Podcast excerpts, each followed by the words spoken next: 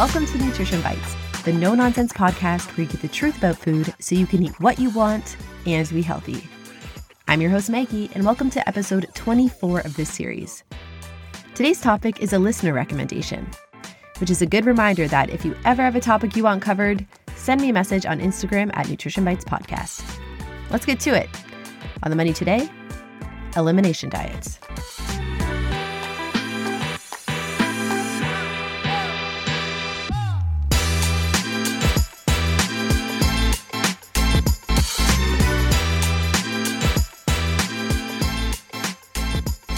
The year 2016 was marked with a lot of world changing events the infamous US election, Brexit, and the release of the Lemonade album by Beyonce. This year also marks the moment that I discovered I was lactose intolerant, my own life changing event. At the time, my work lunch often consisted of a delectable pesto and mozzarella sandwich. And not the crappy, dry grocery store mozzarella. I'm talking that fresh, bougie stuff you get from a cheesemonger. It was amazing. But after a while, I came to realize that following every mozzarella lunch break, I experienced massive digestive pain. This also happened to coincide with a time where I regularly ate a lot of ice cream. Don't question me about it. And would subsequently spend the next few hours struggling with abdominal cramping. Eventually, this old noggin put two and two together and realized I may have a problem with dairy. I tested out this theory by experimenting with different levels of milk, yogurt, and cheese, and sure enough, came to the conclusion that I was lactose intolerant. Over the years, I've tested out my tolerance, figuring out my own individual thresholds, like the fact that cheese on pizza is okay, but creamy Alfredo pasta is a no go. And this kind of food experimentation is what a lot of people go through who experience digestive issues. It's almost instinctual. But while this investigative process can be DIYed at home, there's a more scientific method that professionals use to help people. It's called the elimination diet. Our diets are complex puzzles. We eat and drink so many different types of things, and a lot of the time we have no clue exactly what we're ingesting. Most people can tolerate a wide variety of foods, but some bodies are a little extra rebellious, causing a lot of grief when encountering a blacklisted ingredient. Since there are so many dietary possibilities to blame for uncomfortable symptoms ranging from bloating to migraines, it can be hard to pinpoint exactly what the cause is. Influences outside of our diet, like stress, can also contribute to the confusion. But for some people, what they eat are grounds for investigation. The elimination diet is a short term approach to identifying food intolerances and sensitivities. Although it has the sacrilegious word diet in it, it has nothing to do with weight loss, calories, or macronutrient restriction. This is a tool to discover food triggers which may cause a variety of symptoms such as indigestion, bloating, abdominal cramping, bad skin, migraines, and joint pain. It's a temporary process lasting a few months where you radically reduce the types of foods you consume in order to identify any items that trigger a negative health symptom. It's like a real life game of Clue, but more tasty. An important distinction with the elimination diet is that it's meant to identify food intolerances and sensitivities, not allergies. An allergy occurs when your body overreacts to a protein, causing a big immune system response. The most common food allergies include milk, eggs, soy, wheat, tree nuts, peanuts, fish, and shellfish.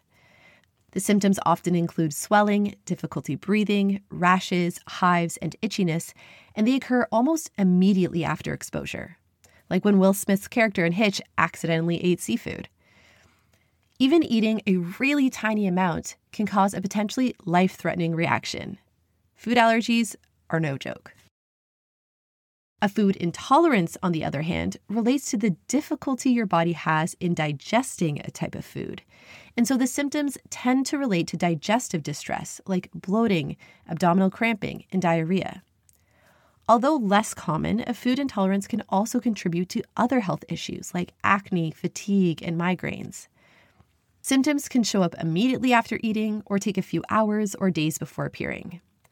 Lactose and gluten are the most common food intolerances, and most people can handle ingesting some level of their trigger, but the scale varies per individual. Like a small amount of gluten in soy sauce may be okay, but a loaf of ciabatta will cause you to be in the fetal position on the bathroom floor.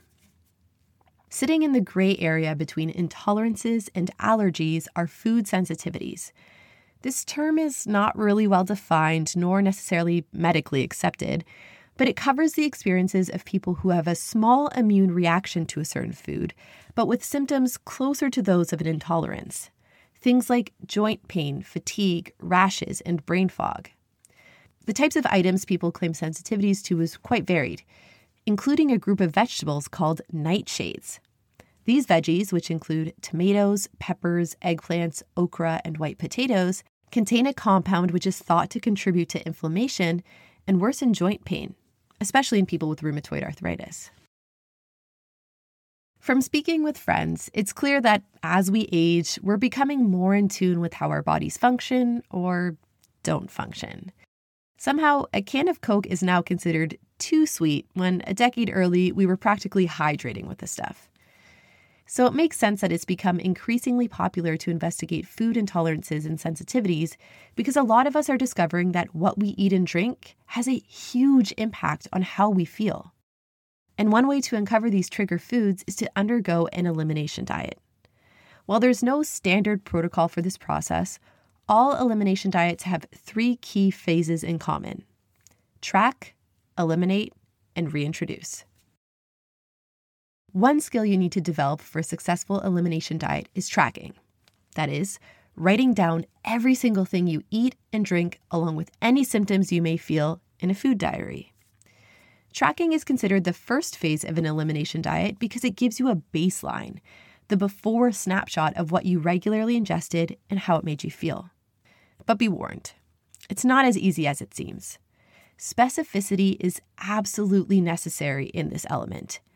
You can't just write that you had toast for breakfast, a sandwich for lunch, and stir fry for dinner. You gotta embrace your inner Bill Nye the Science Guy and get real detailed. Document the ingredients, quantity, and the timing of everything, including supplements. Same thing when it comes to symptoms. Don't just say your energy feels low today, choose a scale and rate it. And because this process is most helpful for digestive issues, you gotta take a peek in the toilet too get to know yourself a little better, you know? Once you've been tracking your regular diet for a few weeks, it's time to enter the next phase elimination.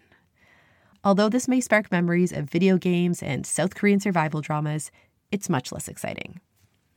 The purpose of the elimination stage is to remove any food, beverage, or ingredient from your diet that is suspected of triggering a health symptom.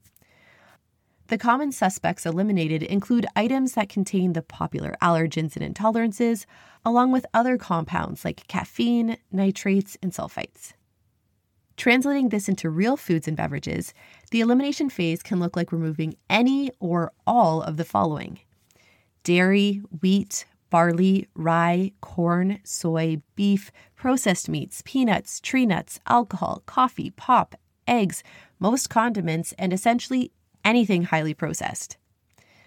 If this sounds like everything in your kitchen is now a potential offender, you're not alone.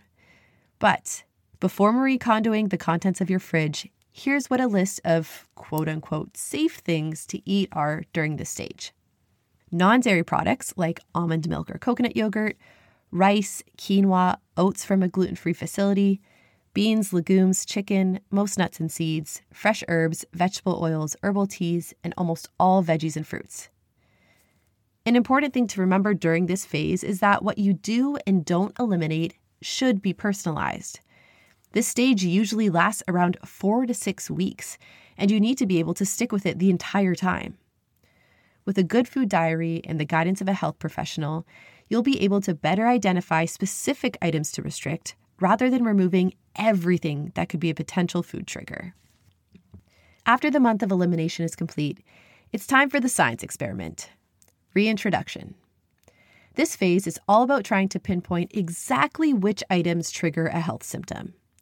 This is where all your tracking skills shine your Olympic moment. In this phase, restricted items are reintroduced slowly and one at a time, with the quantity building over a three day period. For example, let's say a suspected trigger is eggs.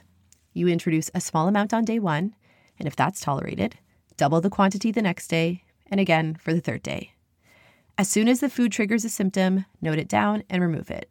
But if all goes well, you may realize that eggs are not the cause of your dietary woes. And so you can celebrate by doodling hearts and stars in your food diary and then get back to business and prepare for the next item. A key thing here is that reintroducing foods and beverages has to be done one at a time. Even if you end up tolerating eggs, after three days, you have to remove them from your diet for the remainder of this phase. The length of time the reintroduction stage takes all depends on how many foods or items were eliminated. So it can last anywhere from one week to several weeks. Once you have tested out all of your potential trigger items, you should have a narrowed down list of foods, ingredients, and beverages to either completely avoid, eat occasionally, or consume in small amounts. With this information, you can create a new individualized eating plan that hopefully resolves the health symptoms you previously experienced. One of the benefits of this entire process is the ability to understand your thresholds for certain foods. For example, if lactose is an identified intolerance, you are now equipped to make an informed choice about if and when to make an exception. You may realize that eating ice cream should generally be off limits, but you can handle a small scoop at the beach without having to pre plan where the nearest bathroom is. That is privilege. While the process of the elimination diet is fairly simple on paper, it's a lot more complex in practice. So if you're tempted to try the strategy out, here's a few things to consider before diving in. First, if you feel like you are suffering from a food allergy, please go get tested by an allergist a homemade elimination diet is not the way to go when anaphylactic shock is on the table.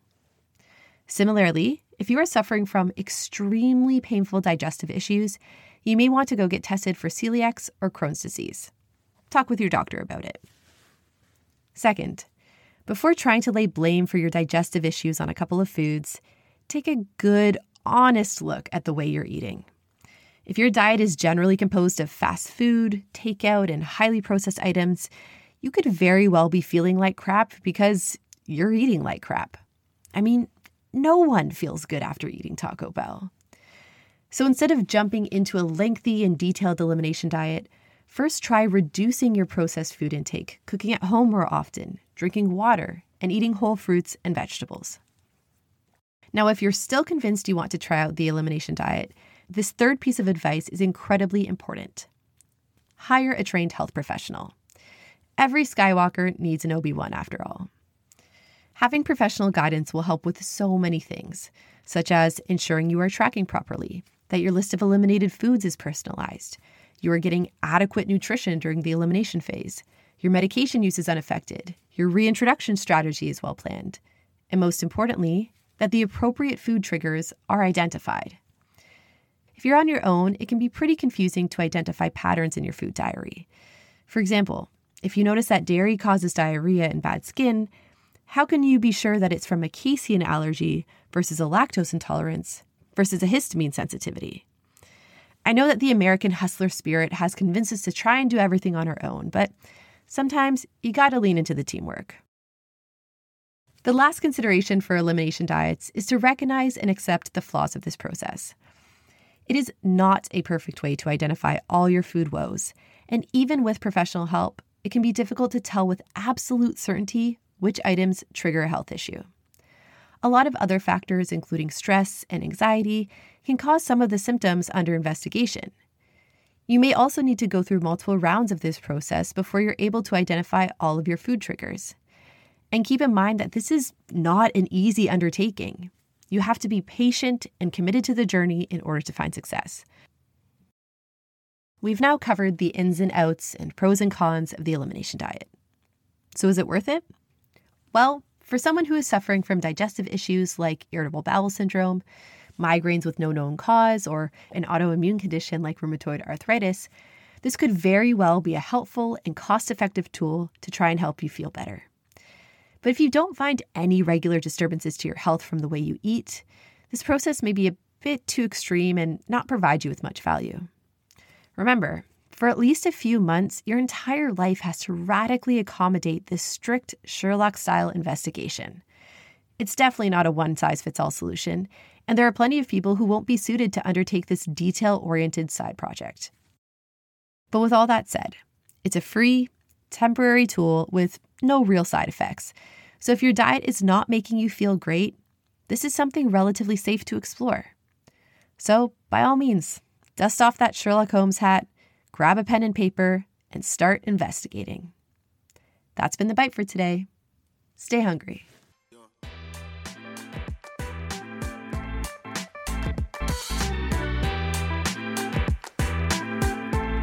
Thanks for listening to Nutrition Bites. New episodes are released three times a month. Make sure to follow along on Instagram at Nutrition Bites Podcast to continue the conversation. And if you haven't already, please make sure to subscribe and rate this podcast and share with a friend. Have a great week.